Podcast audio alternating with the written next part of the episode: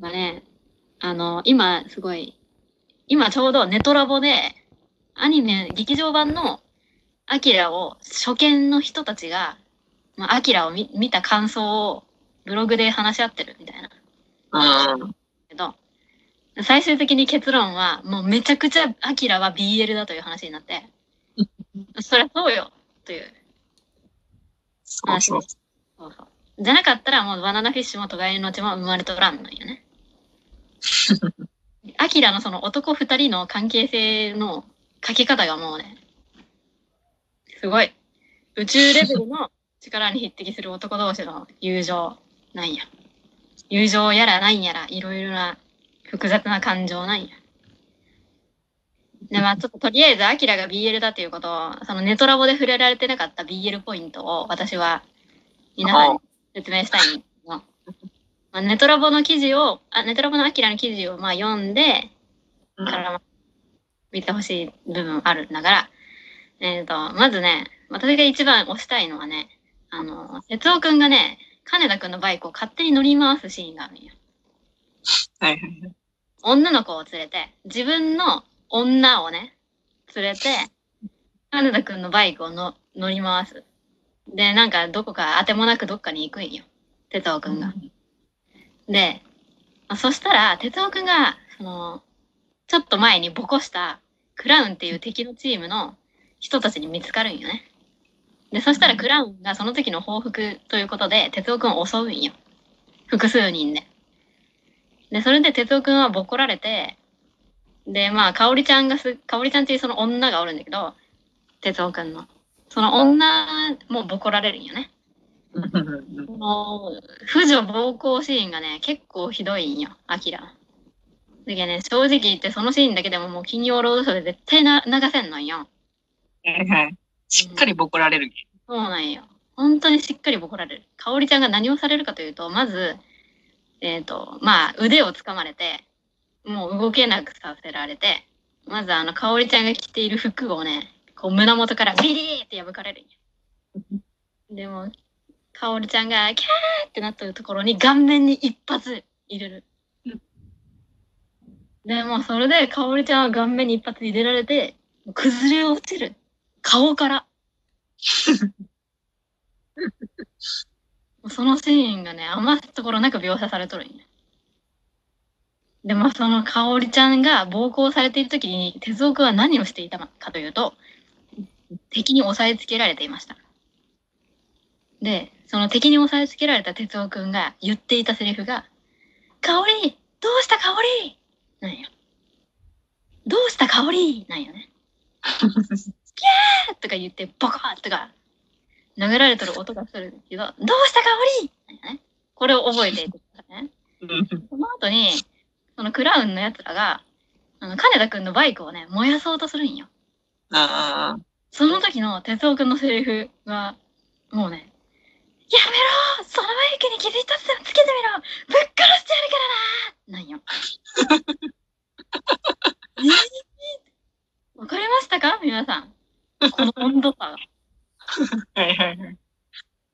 自分の女が暴行されている時明らかに暴行されている音が流れている時に言ったセリフが「どうした？香り」で金田のバイクが燃やされそうになっている時の剣幕もう哲夫君上半身浮いちゃっとるレベルでもうもうここんな感じで抵抗して言うからね 香りの時はもうこんな「香りどうした香り」ぐらいなんだけどもう金田のバイクが燃やされる時こんな感じだけどもう「やめろそのバイクに傷一つでもつけてみろぶっ殺してやるからな」なんよ え、金田が好きなんよ。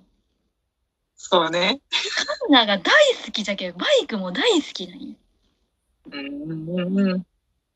もうね、だけど女の子への、女の子に対する癒されたいとかね、女の子への憧れとかね、そういうのは一旦置いといて、やっぱり金田が本当に憧れないんよ。うん傷つけちゃダメなんよ、金田への憧れには。いや、可愛いね。そう思うと。哲夫くんは。可愛い。本当にもうそれ。で、しかもその後にね、何が起こるか知っています？金田くんが助けに来るんよ。何も言ってないのに、うんうん。金田くんはいっつも助けてくれる。で、助けに来た金田くんに、哲夫くんはね、泣きながらね、切れるんよ。どうしていつも助けに来るんだって言って。俺釣りだってやれたんだ。それあの時はやれてた。でも俺だっていつまでもやられてんじゃねえんだよ。わかったかよっていう もうそうどうだよね。していつも助けに来るんだ。何どうしていつも助けに来るんだ。何いっつも、何オールウェイズ助けに来てくれるんや。彼だけは。なんでいっつも助けに来るんって言ったんや。なんじゃこの二人は。うん。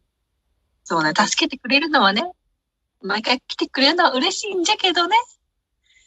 うん。それもね、すごい嬉しい、嬉しい気持ちもあると思うけど、もうそれと同じぐらいね、いや助けられたもんね。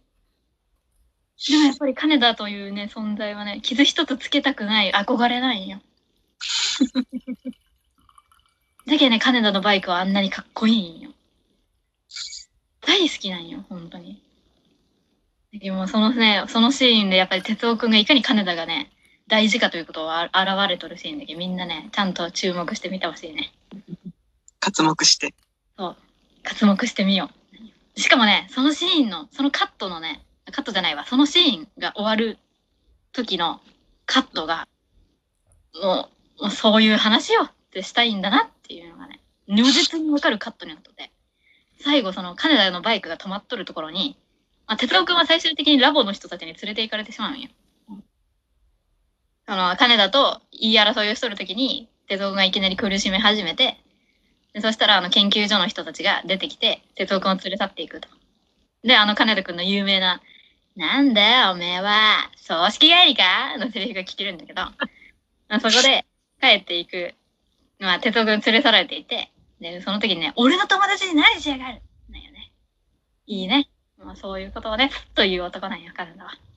なんけそういう風になって、まあ、哲夫くん手伝われて、金田くんがもうここんな感じでぐぬぬってなっとる最後のカットが、停車している金田のバイクに、まあ、哲夫くんがさっきまでつけてた包帯がね、まあ、地面に落ちてる包帯が、ああ。引かれて、鉄、あ金田くんのバイクの方に、スーッとね、スーッはいはいはい。はい。と沿っていくもう、それはもう、映画なんよ。傷ついた鉄夫と、永遠不動のね、憧れの対象である金田くんなんよ。そういう映画なんよ。もうそのカットでね、もう、そういう話だ。とそうじゃね。でも本当にね、ラストの方でもね、まあ、哲夫くんが暴走してね、もう本当に情けない声でね、金田、助けてって言うんよ。うん。もうずそうやって生きてきたんだなって思う。なんだかんだね。そうなんや。いや、いいんよ。アキラはいい。いや、そのアキラの良さをいい感じにアニメにしてくれたらいいんだけど、それもなんかこう、2パターンあるなと思って、うん。アキラを、その原作ファンとか、劇場版アニメファンとかに向けて、わりかし男男向けにアキラを再アニメ化するパターンと、うん。割と女性層も目に向けた展開をして再アニメ化するかの2パターンがあるなと思って、正直言ってどちらにもリスクはあるなと思ったんよ。